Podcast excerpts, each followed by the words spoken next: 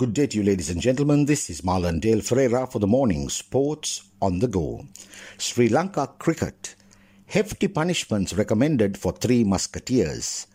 The five member team consisted mainly of legal experts, which included retired judge of the Supreme Court of Sri Lanka, Justice Nimal Dissanayake, attorneys at law Panduka Keerthinanda, Asela Rekawa, and Uchita Wickramasinghe, along with Major General retired M.R.W. D'Souza, have recommended hefty punishments to the three cricketers Danushka Gunatilaka, Kusal Mendis and Niroshan Dickwella at their concluded hearing, which took place at 2 pm at the Sri Lanka Cricket Headquarters today.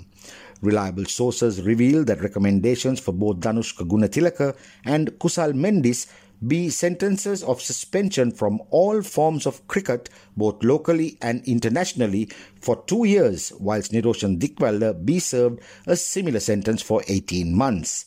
The five member team had also recommended that each player be fined 25,000 US dollars or its equivalent in Sri Lankan rupees.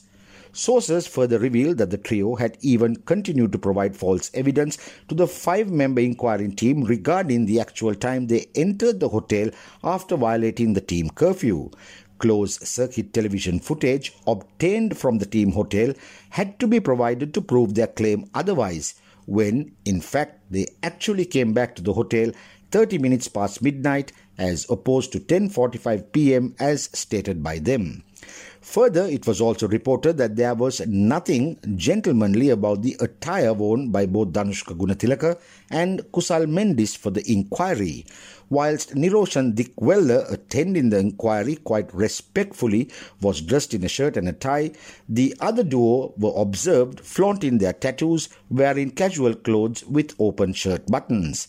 The five member team, made mainly of legal experts, are hopeful that Sri Lanka cricket will sanction and approve their said recommendations. This is Marlon Dale Ferreira signing off for the morning Sports on the Go.